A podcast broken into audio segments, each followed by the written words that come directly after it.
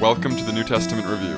where every episode we discuss an influential piece of New Testament scholarship. I'm Ian Mills, I'm Laura Robinson, and we are both PhD candidates at Duke University. and today's episode is on Candida Moss's article, The Man with the Flow of Power Porous Bodies in Mark 5 25 to 34. This article was published in 2010 in the Journal of Biblical Literature. Laura, who is Candida Moss? Yeah, so this is our first Candida Moss episode, which is exciting. Uh, we've actually had Candida Moss requests before, um, but of course, you know, Candida Moss is a contemporary scholar. She is still teaching at the University of Birmingham, and you know, we, we try to follow the 20 year rule on our show we, so we can get a sense of an article or a book's reception history before we flag it up as being influential. And a lot of Candida Moss's work that is most, I think, most discussed and most talked about and gets cited the most is pretty recent. It's worth noting that we've discussed Candida Moss's work in the reception of other pieces of scholarship. So, in Laura and Ben's outstanding GEM Croix episode, they discussed her reception of that scholarship. So, she's figured in the discussion of the reception of other influential pieces of scholarship, but we haven't focused on her specifically. Right. Um, I think most people who know about Candida Moss tend to know about her because of her work on martyrdom literature. Uh, she wrote the book Other Christs, um, and then she wrote The Myth of Persecution, which is a more popular level work about how the concept of widespread Roman Empire wide persecution came to be a story that Christians believe about their history in the work that that myth has done. So I think a lot of people are familiar with that work. And a lot of them are also really familiar with Candida Moss's work on the Museum of the Bible most recently. She's been a very vocal interpreter and critic of the Green Family Project and the uh, what they have been doing at the Museum of the Bible. Um, but this is all from well before that. Some of her earlier scholarship, and of course, this is an enduring interest um, in stuff she's published more recently. A lot of her earlier scholarship was on bodies and disability, particularly how it engages with the idea of resurrection. And so she's published on uh, the nature of bodies in the resurrection in early Christian literature. And this article is on the pericope in Mark 5 that has traditionally been called The Woman with the Flow of Blood. And her title uh, sort of inverts that traditional heading. So instead of being the woman with the flow of blood, we're talking about the man with the flow of power. And that sort of reflects what her argument here is that we see in this pericope the evangelist or Jesus inverting typical associations about certain kinds of bodies. So I'll just tell the story really quickly just to refresh everyone's memory about what we're talking about. The story starts with Jairus, who is a synagogue leader whose little daughter, she's 12 years old, is sick. And he goes to Jesus, and in Mark at least, he says that his daughter is on the point of death. She's about to die. But if Jesus hurries and comes to heal her, she will live. So Jesus follows him, and they go off to do this. And they're in this big, pressing crowd trying to get to Jairus' house. And a woman who we're told has been hemorrhaging for 12 years, has had this flow of blood for 12 years, uh, sees Jesus and decides that if she can touch his, even the hem of his garment, she will be healed. So she goes up and she does it. She grabs his clothes and is immediately healed. And Jesus is confused, perturbed. He feels this happen and he starts looking through the crowd for who just touched him. And the disciples have this sort of very hilarious sarcastic response to this that uh, one of them says something like uh, you know you see the whole crowd pressing in on you and you ask who touched you you know everyone touched you. But the lady realizes she's been found out. She comes to jesus and she tells him what just happened and he is very merciful to her. He sends her away says her faith has healed her. And while this has happened while this whole delay has happened uh, people from jairus' house approach jesus and they tell him that his daughter has died don't bother jesus anymore. But jesus says no don't worry she's just asleep and then he goes and he raises the daughter so Yep. that's the story Moss is going to focus in on the middle of this Markan sandwich, and we're going to talk about what a Markan sandwich is in a second. But her argument is that if you pay attention to ancient notions of health and disease, you can see that the evangelist is actually paralleling the woman's condition with Jesus's condition. The way the miracle happens creates a parallel between Jesus and the woman with the flow of blood that is particularly obvious if you pay attention to how ancient people thought about sickness. So we're going to get into that in a second.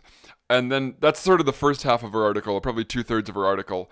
And then she concludes with a reflection on other embodied gods' porousness and whether this might be a sort of subversion or value reversal of ancient conceptions of health and sickness. So we're going to do those two pieces separately. Um, so first of all, let's talk about Markan sandwiches or intercalation. Uh, what are we talking about when we say that, Laura? A Markan intercalation it's a it's a trait that's really specific to mark. It's a style of storytelling that mark really likes that the other gospels actually tend to shy away from or will even separate out. And what we mean by this is that mark is telling a story and then there's a story that is sandwiched into the middle um, that takes place right in the middle of that story so a really good example of this would be like the story of uh, Mark 11, the cursing of the fig tree. So Jesus uh, sees a fig tree and he's hungry. He's in Jerusalem and he goes up to the tree and it's not fig season yet, so there's no figs on it. And Jesus then curses the fig tree, says, May no one ever eat from you again.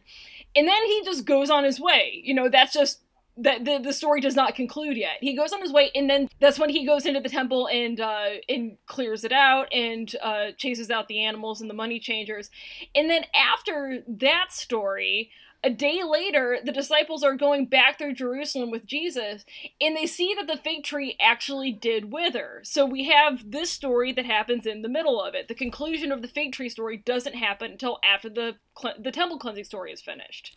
And why this matters is that Markan interpreters have long noted that these intercalated stories, um, these Markan sandwiches, the two stories seem to be mutually interpretive. So, in the example of the fig tree and the temple tantrum, the failure to produce fruit seems to be the critique that Jesus levies against the authorities in Judea that he is enacting by flipping over the tables. And so, depending on how you count them, there's 6 to 12 of these throughout the Gospel of Mark, where we have two stories interlaced within each other that interpret each other. Um, and so you have the rejection of Jesus by his family and by authorities next to each other. You've got the paralytic um, and forgiveness in Mark 2 when we're talking about the abilities of the Son of Man. Um, you have a series of intercalated, mutually interpretive stories. And this is one of them. The Mark 5, Jairus' 12 year old daughter and a woman with a 12 year long flow of blood are intercalated. And interpreters have, have conventionally read these as mutually interpretive, and Moss, of course, is not going to be challenging that. They've focused on people taking the initiative to go to Jesus. They focused on the role of women in Jesus' ministry. And these are all good and proper and important emphases of the Gospel of Mark. But Moss is going to say what sometimes gets brushed over in all of this in the focus on women taking initiative, in the focus on purity interests, that Jesus doesn't have an objection here to being handled by someone who would be ritually impure. What gets passed over in all of this is a clear emphasis of the story being on this woman's disability as it would have been conceived of in the first century. She goes to doctors and she has this flow of blood, and um, we're going to go into the details here in a second. But Moss is going to zoom in on this particular story and the, this particular parallel um, and say focusing on this may help us understand all the rest. One place that a lot of scholars tend to focus their attention is on the issue of purity and impurity. Specifically, the woman who has been bleeding for 12 years, we're to understand that this is a gynecological bleeding. She's basically been menstruating for 12 years. She would have menstrual impurity. Um, famously, the Torah treats women who are menstruating as ritually impure, which is going to be a problem if this lady wants to touch somebody. So, a lot of scholars have really zoomed in on the fact that the hemorrhaging woman can't just go up to Jesus and ask him to touch her because if she does that, she will give him her impurity. So instead, she sneaks up on him and touches him herself, which we would normally expect to make him impure. But we have this narrative irony thing. It's actually the other way around. Jesus' healing flows to her, and she is made clean. She is made pure. She is made whole. Um, another thing that scholars have focused on in this passage historically is uh, is analogous stories. Basically, the idea of somebody's clothing having the traits of that person themselves, specifically healing traits. Um, so in Plutarch's Life of Sulla, there's a reference to a woman taking a thread from Sulla's clothes to have his luck, and then uh, we have reference to other charismatic healers or magicians in the ancient world that their clothes were seen as magical objects and healing objects. We have a reference to this in Acts 19, where uh, Peter and Paul's handkerchiefs or pieces of clothing of theirs are seen as having magical status and being able to heal just like they are. So some people have looked at this passage and argued that we see something similar happening here that Jesus is a healer, but his clothes have this magical property as well, and this is something that we would expect for a healer in the ancient world. But I think Moss notices something really interesting here and pushes back on it. It's not the clothes that heal the woman. So it's that's actually not what Mark is saying. When Jesus says that he feels the power go out of him, he means it's going out of his body. He doesn't feel it going out of his clothes. So even though the close contact is this, you know, narrative hinge point in the story, it's Jesus' own body that is doing the healing. And we actually might get sidetracked if we make too big of a deal out of the clothes. so Yep. Um, it's important for Moss that it's it's out of him, not out of his cloak, that the power goes. Moss is going to start by looking at ancient conceptions of health and illness to understand this woman's condition and how she would have been viewed. And there are different schools of thought. Uh, obviously, ancient medical thought was not uniform. Particularly associated with Aristotle, there was this notion that health was all about balance and imbalance. But when we read these people, people like Galen, who advocate this sort of balanced, harmonistic perspective, they consistently characterize the popular view as being all about porousness and permeability, about this invasive notion of illness, that illness is something that comes in and infiltrates the body. And good bodies are hard and are cold, and bad bodies are wet, porous, and soft. And by good and bad here, talking about ancient medical writers, I'm just associating that with strength versus weakness, health versus sickness. And of course, there's a highly gendered aspect to this construction in antiquity. Women are conceived of as porous, wet, and soft, whereas men are hard and cold. The image that Aristotle actually uses specifically to describe female bodies as opposed to male bodies, and therefore weak bodies as opposed to strong bodies, is as undercooked bread. You know, if you don't cook a piece of bread long enough, the inside is all spongy and wet and moist. So, by the same logic, you know, Aristotle famously conceived of as women as incomplete men, that a body that has not, doesn't have enough heat and doesn't have enough dryness is weaker and more fragile. And this is exactly exactly the kind of image that is called to mind when we think about somebody who specifically has an excess of bleeding, right? It's a sort of wet idea. Right, her issue is a flow, and one of the concerns about flows is that you don't have the ability to regulate boundaries, the boundaries of your body. And Moss draws our attention to the fact that there's evidence that Mark is participating in this very conception of embodiment and health and illness. Um, the language Mark uses to describe this woman's healing by Jesus is the verb xeraino, which is hardening or drying out. To be healed for Mark, or to have this bleeding restored for Mark, is a drying up and hardening. So, this is evidence that this description, this language of flow and fount that Mark uses, is not simply a mere description of the phenomena. This is a particular construction, and how could it be otherwise, really? But there's a particular construction using contemporary medical categories and popular notions of embodiment. Mark is describing this in the language of wetness and porousness as weakness, dryness and hardness as health the emphasis on moisture and wetness as a source of ill health is particularly graphic in this story because when Mark describes the experience of the woman being healed, he refers to the Pege of her blood drying up. Pege is a it's like a fountain or a spring, right? It's like a it's a source of flowing water. You know, so Mark isn't just thinking about this in terms of bleeding. He like really draws a lot of attention to this water idea. And that's not to say that Mark is saying, "Oh, I'm going to make a point about wetness in female bodies."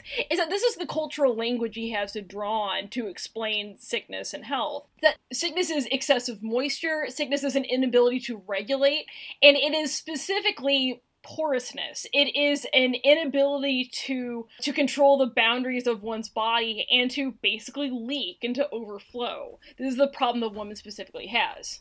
Moss then argues that Mark's description of Jesus' healing of the woman creates a parallel with the woman's own condition based on this conception of porousness as weakness. So the woman comes up, touches his cloak, and Mark says, immediately aware that power had gone, gone forth from him, Jesus turned about in the crowd and said, Who touched my clothes?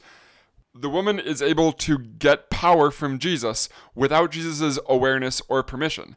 Jesus has an unregulated flow of power. He has a permeable body that is leaking power the idea that Jesus's body and his ability to control his flow of power is not within his grasp seems to be something that the other gospel writers are not totally comfortable with.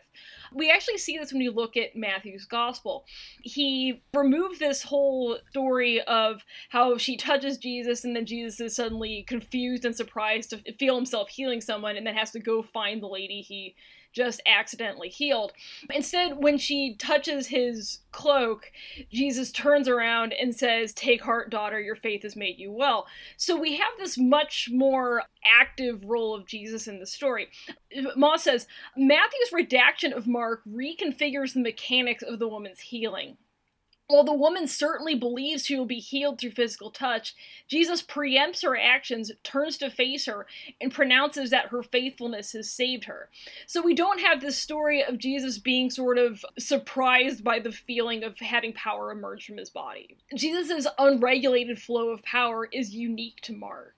Right. And as I read Moss, the argument here is that Matthew's reception of Mark supports the idea that Mark's description of Jesus would have been somewhat embarrassing, or at least put Jesus in the position in parallel with the woman who is ill. There is a pattern throughout the way Matthew changes Mark's stories. Matthew consistently removes Jesus' inability to heal in Nazareth. Matthew fixes the two attempts of Jesus to heal the blind man. Matthew is making Jesus better at healing and removing some of this Markan imagery of weakness uh, that we see in Jesus's acts. So there's a par- there's a very deliberate parallel happening here between the female patient and Jesus. She is leaking blood. Jesus is leaking power. And one thing Moss calls out is the fact that scholars often pay a lot of attention to the similarity between Jairus' daughter and the bleeding woman. They're both women, for instance, and uh, there's the 12 year link between the stories. The little girl is 12 years old, and the woman has been bleeding for 12 years. But they miss the fact that the bleeding woman and Jesus are parallels too. They both have this quality, they both are flowing with something. The other contrast that people tend to miss is the contrast between Jesus and the doctors. Uh, the woman, the, the, doctors are not in the story, but there's a reference to them that this woman has spent all of her money on doctors for the last 12 years, and the only thing that's ever happened is that she's gotten worse. So we have this idea of scarcity, the loss. She spent all this money on it, and nothing happened.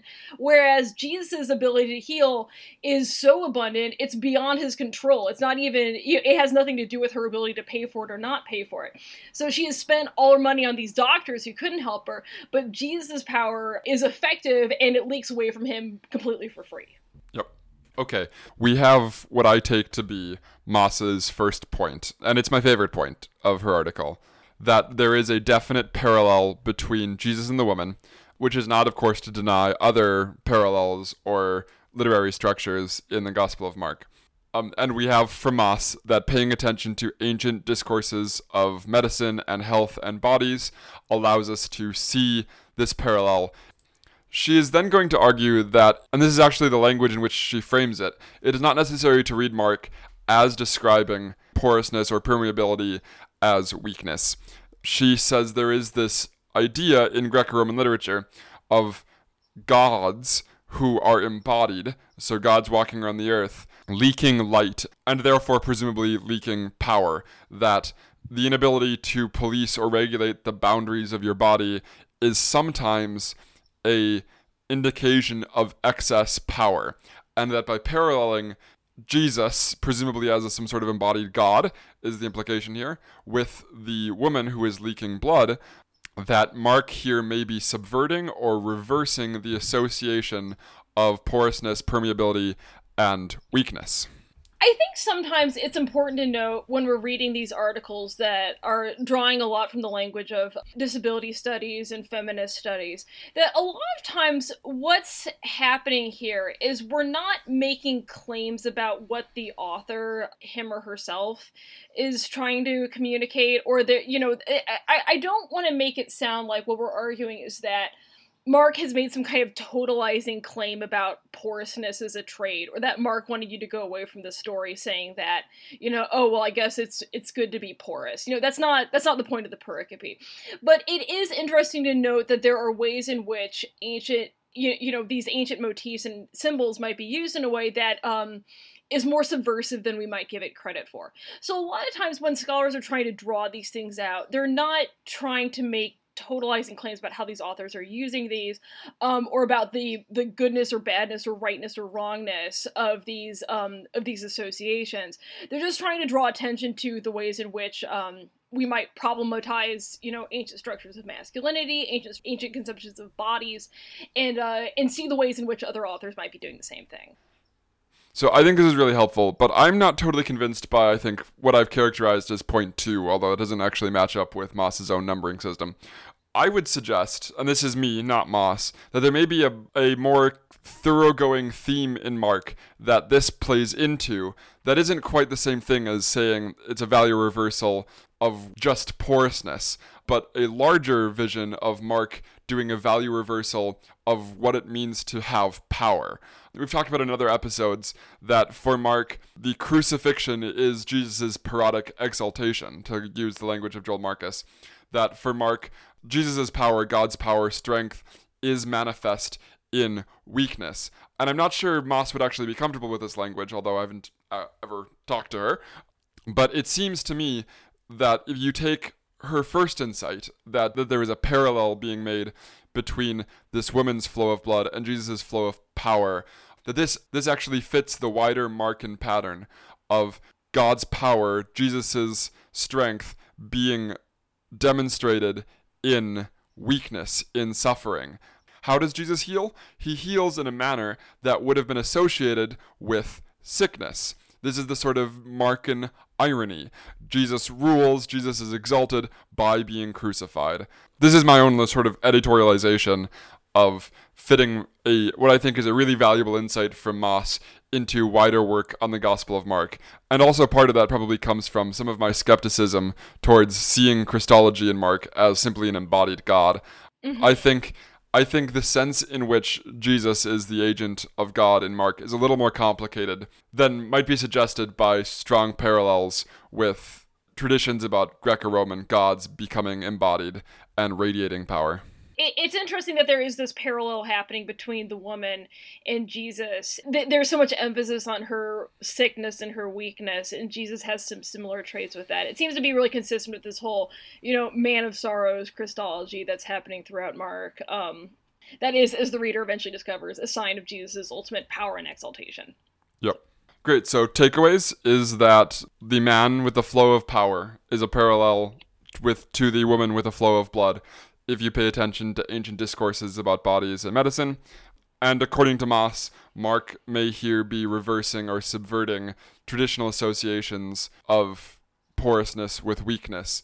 And by paralleling Jesus um, and the sort of embodied God image with a sick person, suggesting that porousness should instead be associated with power. Yeah, I think that's good. Thanks, Laura. Thank you, Ian.